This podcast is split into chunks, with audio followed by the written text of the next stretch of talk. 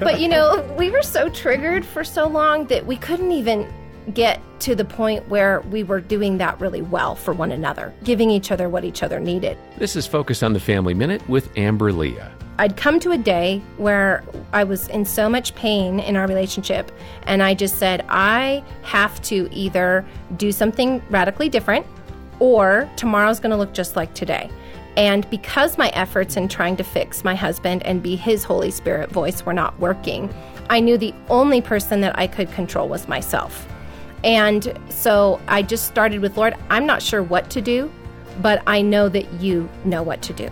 And so I'm just going to be an open book. I need you to just cleanse me and show me what to do, think, and say, because I don't know what to do, Lord. It's in your hands. Hear more from Amber today at FamilyMinute.org.